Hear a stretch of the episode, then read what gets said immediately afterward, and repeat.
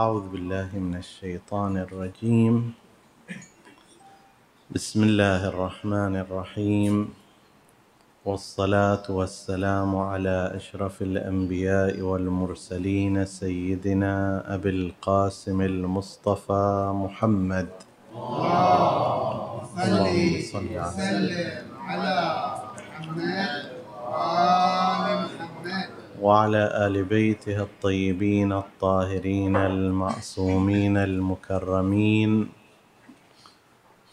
السلام عليكم أيها الإخوة المؤمنون ورحمة الله وبركاته. كان لنا عدد من الأحاديث تحت عنوان ثواب الأعمال. ومن الطبيعي أنه لا يمكن الإحاطة بكل العناوين التي ورد فيها ثواب على عمل من الأعمال. فقد ألفت في هذا كتب مفصلة بمئات الصفحات ومع ذلك لم تستوعب كل ما ورد عن المعصومين عليهم السلام. لكن أوردنا عددا من الأمثلة والعناوين ترغيبا لأنفسنا وللمؤمنين في زيادة العمل. حديثنا من في هذا اليوم يتناول القسم الآخر من هذا الموضوع وهو عقاب الأعمال. فإنه كما أن الباري سبحانه وتعالى قد قرر ثوابا واجرا على الأعمال الصالحة. أيضا قرر عقوبات على الأعمال السيئة وعلى المحرمات والذنوب.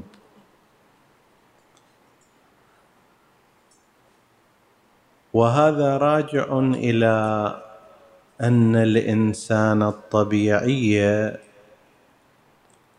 له جانبان.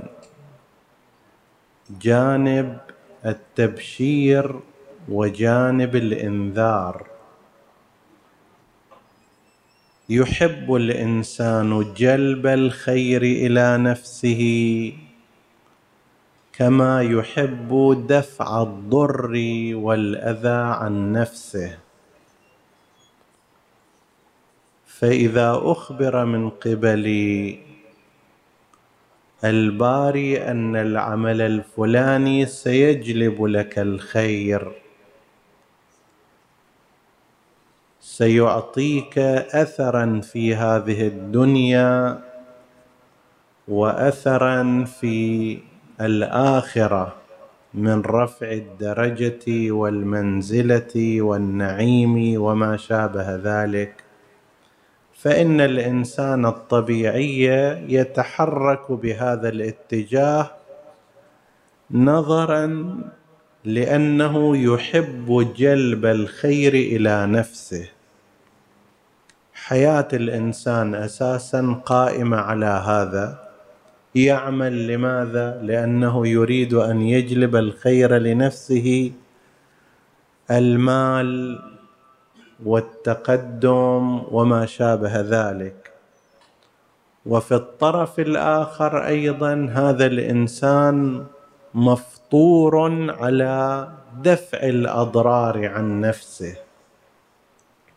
ولهذا أنت تراه يتوقى مواضع الضرر. لا سيما إذا كان ضررا كبيرا. لا تجد انسانا عاقلا مثلا في ظروف عادية يقف في وسط شارع تمشي فيه السيارات بسرعة كبيرة وربما تنهي حياته. لا يوجد في الحالة العادية هكذا.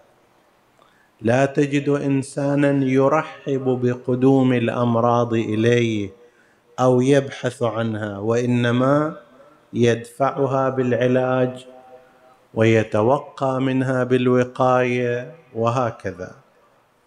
على هالثنائية في داخل الإنسان جاءت أيضا النصوص الدينية مبشرة تارة ومنذرة أخرى. واعدة بالخير مرة وموعدة بالعقاب مرة أخرى لأجل أن يتأثر الإنسان في جهة جلب الخير إلى نفسه ودفع الضر عن نفسه ويسير باتجاه الصراط المستقيم. أضف إلى ذلك قسم من الناس ربما تحركهم بالخوف من الضرر أكثر من تخوفهم بالترغيب بالخير. وربما لهذا السبب نحن نلاحظ المقنن البشري جعل في القوانين عادة عقوبات وليس مرغبات. يعني مثلا عندما تذهب إلى قانون المرور وتقرأه. لا تجد مثلا فقرة فيه أن من يلتزم بالقوانين سوف يعطى له من الأموال كذا.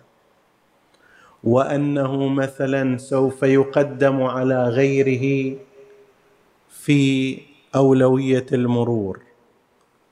وإنما الجانب الآخر من ارتكب مخالفة مثلا يغرم من المال كذا وتسجل نقطة على إجازة القيادة عنده وبعد مدة تسحب وهكذا مثلا قد تصادر السيارة في بعض الأحيان فهي في الغالب حالات عقوبات.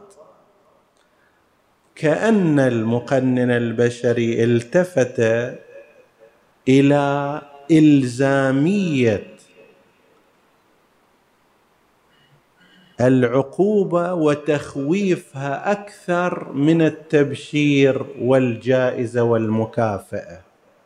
ولهذا أنت تجد في قوانين الحكومات والسياسات غالبا هكذا القوانين البلدية قوانين المرور ما شابه ذلك كلها جزاءات.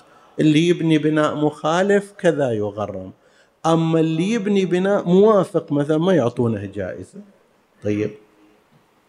فاولا لوجود ثنائية في الإنسان يتحرك من خلالها ومن جهة أخرى خطوة متقدمة وهو أن ردع العقوبات والتخويف بها قد يكون بالنسبة إلى بعض الفئات أكثر تاثيرا وأبلغ في عدم الانسياق وراء المعصية. لهذا كما ورد عندنا في النصوص الدينية مرغبات من قال لا إله إلا الله كذا مره كان له من الأجر كذا من استفتح يومه بقول سبحان الله كان له من الأجر كذا من صلى كان له كذا من توضأ من غير حاجة إلى الصلاة وكان على وضوء كان له من الأجر كذا من صام في شهر رجب أو في سائر الأيام فله كذا. كما تجد هذا تجد أيضا في الجهة الأخرى تخويف وتحذير وإنذار من القيام بأعمال مخالفة. هذه مقدمة نفتتح بها الحديث في ما يرتبط بعقوبات الأعمال وعقابها. ونفس الكلام الذي قلناه فيما سبق من أن عطاءات الله هي بحجم ربنا سبحانه وتعالى إن صح هذا التعبير. بعظمة الله يثيب بقدر كرم الله يثيب. كذلك في جانب العقوبات أيضا نفس المعادلة. عندما يواجه الإنسان ربه ويخالفه في قضية يعاقبه عقوبة ضخمة جدا لنفس المعادلة ولنفس الجهة التي ذكرناها في أول الحديث عن أنه لماذا ثواب الأعمال بهذه العظمة وبهذه الضخامة وبهذا الكبر؟ أول عمل عليه عقوبات نتعرض إليه ما نسميه باختلال العلاقة بين العبد وبين الله عز وجل. الإخلال بالعلاقة. المفروض أن العلاقة الطبيعية هي علاقة عبد خاضع لربه مطيع له مؤتمر بأوامره ذاكر له. هاي العلاقة الطبيعية. يحصل أحيانا في مراحل متعددة أن تختل هذه العلاقة ونحن نتطرق إليها بالتدريج من الأخف إلى الأشد. النمط الأول من الإخلال بالعلاقة بين العبد وبين المعبود نسيان الله عز وجل. عندنا في القرآن الكريم آيات تتحدث عن أن قسما من البشر نسوا الله. ففي الآية المباركة نسوا الله فنسيهم. في آية أخرى نسوا الله فأنساهم.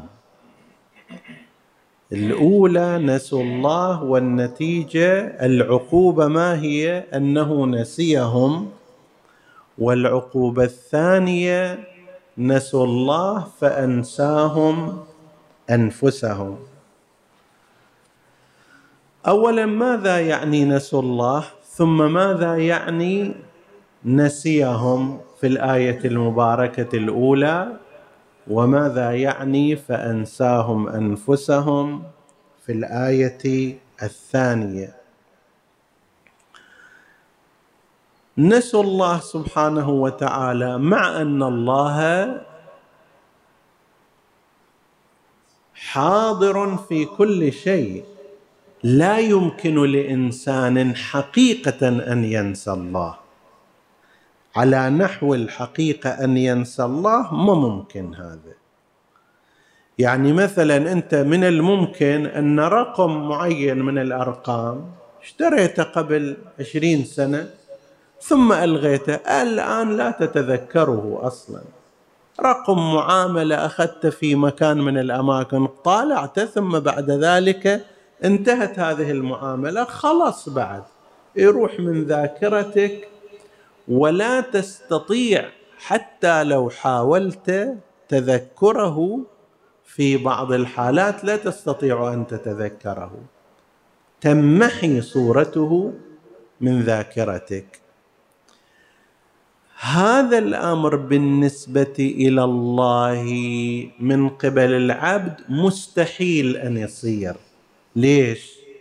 لأن الله سبحانه وتعالى من الوضوح من الظهور من الشهود ما لا يمكن للإنسان أن ينساه. في دعاء عرفة الإمام الحسين عليه السلام كما روي في هذا الدعاء يقول متى غبت حتى تحتاج إلى دليل يدل عليك. ومتى بعدت حتى تكون الآثار هي المظهرة لك؟ ما ممكن.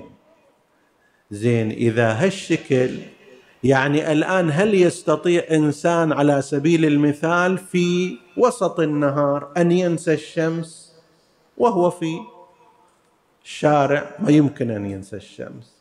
وهو في البستان ما يمكن أن ينسى الشمس. هي من الوضوح والظهور والحضور أقوى من أن يتنكر إليها. هل يستطيع الإنسان أن ينسى الهواء ما ممكن. ليش؟ لأن مع كل نفس هو يستذكر الهواء بحيث لو شوية الهواء منع عنه لا يستطيع أن يستمر. حضور الله حضور هذه المخلوقات لله بهذا الحجم عند الإنسان. فكيف حضور الله ربها وهو ربها عند الإنسان؟ اذا شنو معنى نسوا الله؟ معناه أنهم نزلوا الله منزلة المنسي. الإنسان إذا نسي شيئا شنو؟ لا يؤثر فيه ذلك المنسي. لا يلحظه هذا الإنسان. لا يراقبه. لا يلتفت إليه لأنه منسي. هذا الشخص الذي عبر عنه في القرآن نسوا الله نزل الله منزلة المنسي. فإذا صارت عنده نعمة قال إنما أوتيته على علم عندي. أولم يعلم أنت قوتك هي من قبل الله فكرك عندما حصلت على المال بتخطيط كان من عند الله. جوارحك اللي حصلت هذا المال هي من عند الله. كيف أنساك ولم تزل ذاكري. وكيف ألهو عنك وأنت مراقبي؟ لا يمكن. لكن الإنسان أحيانا يغفل أو يتغافل أو يجعل الله غير حاضر.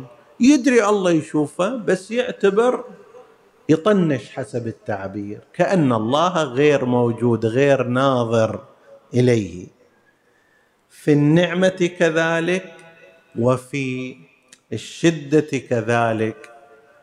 لا يلتفت إلى أنه وما بكم من نعمة فمن الله.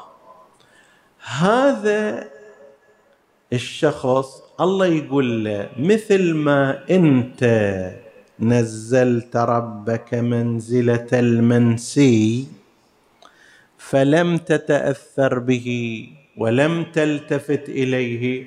أنت أيضا الله ينساك. الله لا ينسى. وما كان ربك نسيا. لا ينسى احدا. ما يعزب عن ربك مثقال ذرة. طيب. فلا ينسى ربنا سبحانه وتعالى. ولكن يتعامل معك كما لو لم تكن موجودا. ملف وانحذف هذا. ملف وانحذف في الآخرة لا يؤبه بك. في جهة النعيم في جهة الجزاء والثواب. نعم في تلك الجهة يعاقب هذا الإنسان. في توفيقك في هذه الدنيا يصل الإنسان إلى درجة أن الله يسقطه من حسابه بعد يكله إلى نفسه. أنا مو يم مثل ما أنت مو يمي أنا أيضا مو يمك. مثل ما أنت لا ترعى جانبي أنا لا أرعى جانبك. تفضل. طاحن المطاحن وعالج المشاكل. تفضل هذه الدنيا أمامك واكدح فيها حتى تموت بلا سند بلا عون بلا توفيق بلا ناصر. هناك بعد يا سند من لا سند له ويا غوث من لا غوث له. ما موجود عند هذا الإنسان.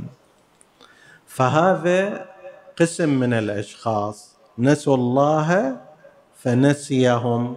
مع أنه وما كان ربك نسيا إلا أنه ينزلهم منزلة المنسي يجعلهم كالمنسيين الذين لا يلتفت إليهم ولا يهتم بهم ولا يعبأ بأمورهم.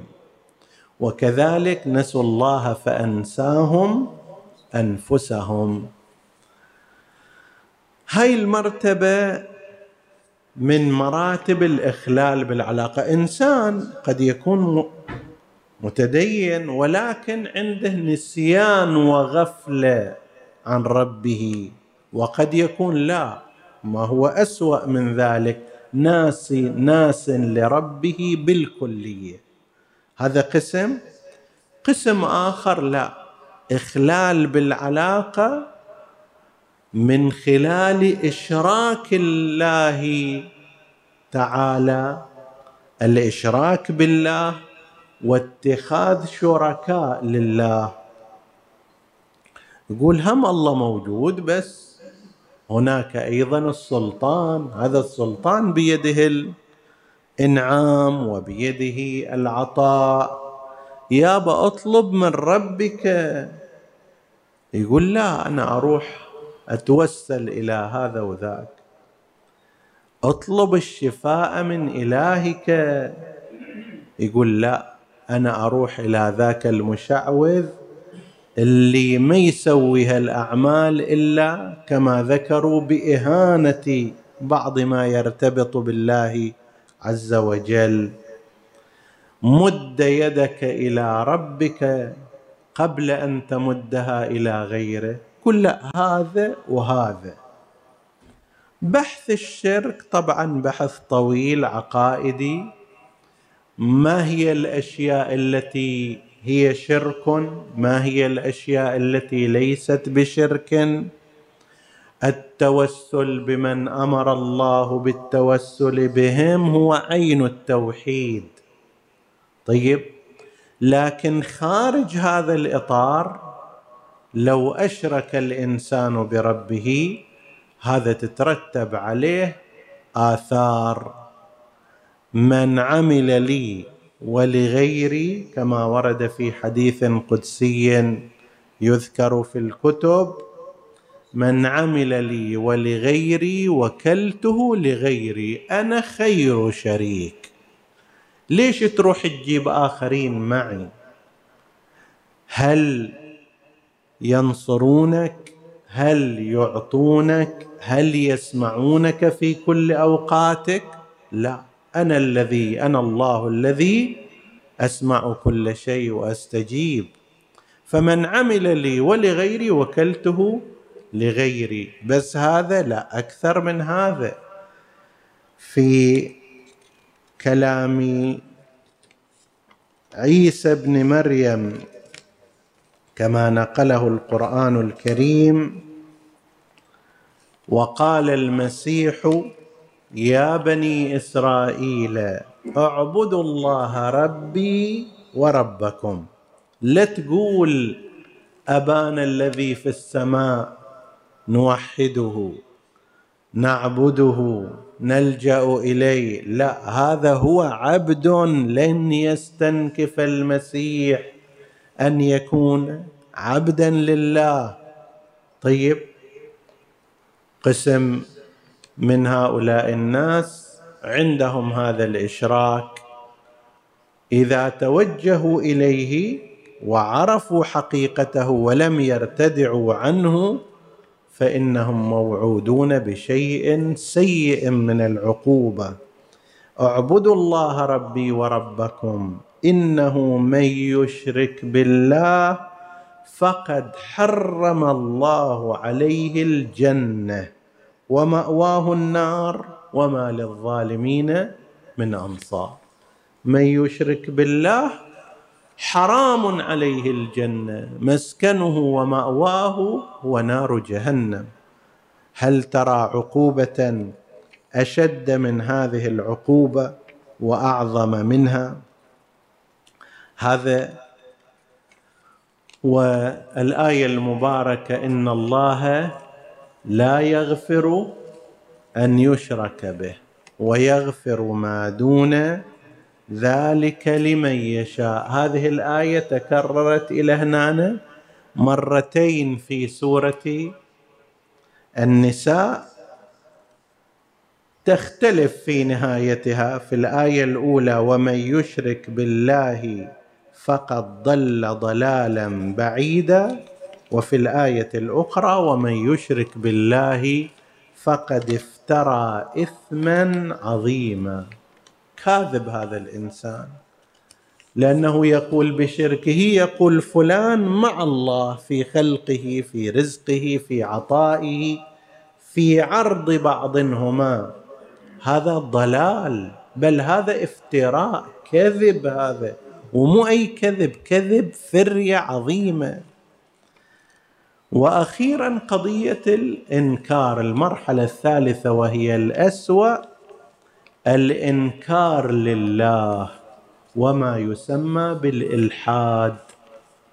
لا يعتبر أن الله سبحانه وتعالى مدبر لهذا الكون خالق لهذا الكون. مستحق للعبادة. وأطلق على هذا المعنى في الآيات المباركات وفي الأحاديث الشريفة عنوان الكفر. وهذا الكاف والفاء والراء كما ذكروا تفيد معنى الستر والتغطية. هل الحقيقة الواضحة العظيمة الله خالق كل شيء أنا أجي ذاك البعيد أقول لا الله لم يكن له ارتباط بهذا الكون هذا الكون هو نشا هكذا عبر مثلا انفجار عبر ما ادري سلسله تطور عبر كذا عبر كذا الله أنا أقول الله يقول الله خالق كل شيء وأنا أقول الله غير خالق بل غير موجود غير معبود. هذا الأمر اللي الآن عند قسم حتى من بعض المسلمين مشابهة منهم لبعض الأفكار الوافدة أو لأسباب أخر يأتي ويتبجح مثلا لماذا أنا ملحد؟ هذا طبعا ضعف في النفس ها. نفس لما يجي الإنسان يعلن ليش أنا ملحد؟ طيب ملحد ملحد اصطفل من من اللي راح وراك أصلا؟ من الذي يسأل عنك؟ من الذي يبحث لماذا أنت هكذا؟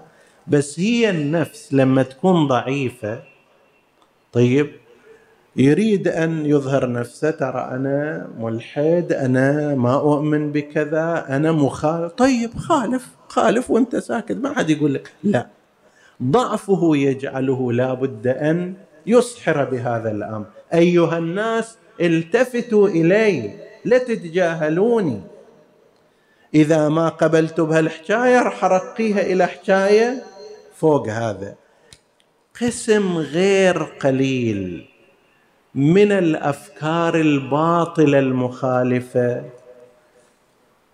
ناشئة أقول قسم من هذه ناشئة من حاجة إلى الالتفات إلى هذا الإنسان.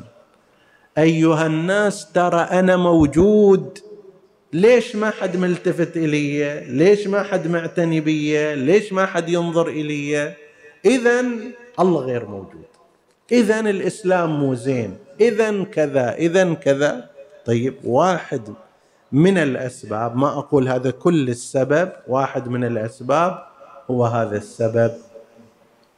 ولذلك غالبا تجد هؤلاء يتظاهرون في مقطع كاريكاتوري كانوا مسوينه قبل مدة وهو إلى حد ما يعبر عن هالفكرة أنه واحد واقف في موقف باصات في أحد البلاد الإسلامية وناس اللي يقرأ جريدة واللي ما أدري يقرأ في كتاب واللي مشغول بالحديث مع غيره فإجا واحد قال أنا ملحد. ما حد التفت إليه ذاك كمل قراءته وهذا مكمل حكايته. وكذا راح شوية رجع قال ترى أنا ملحد ها؟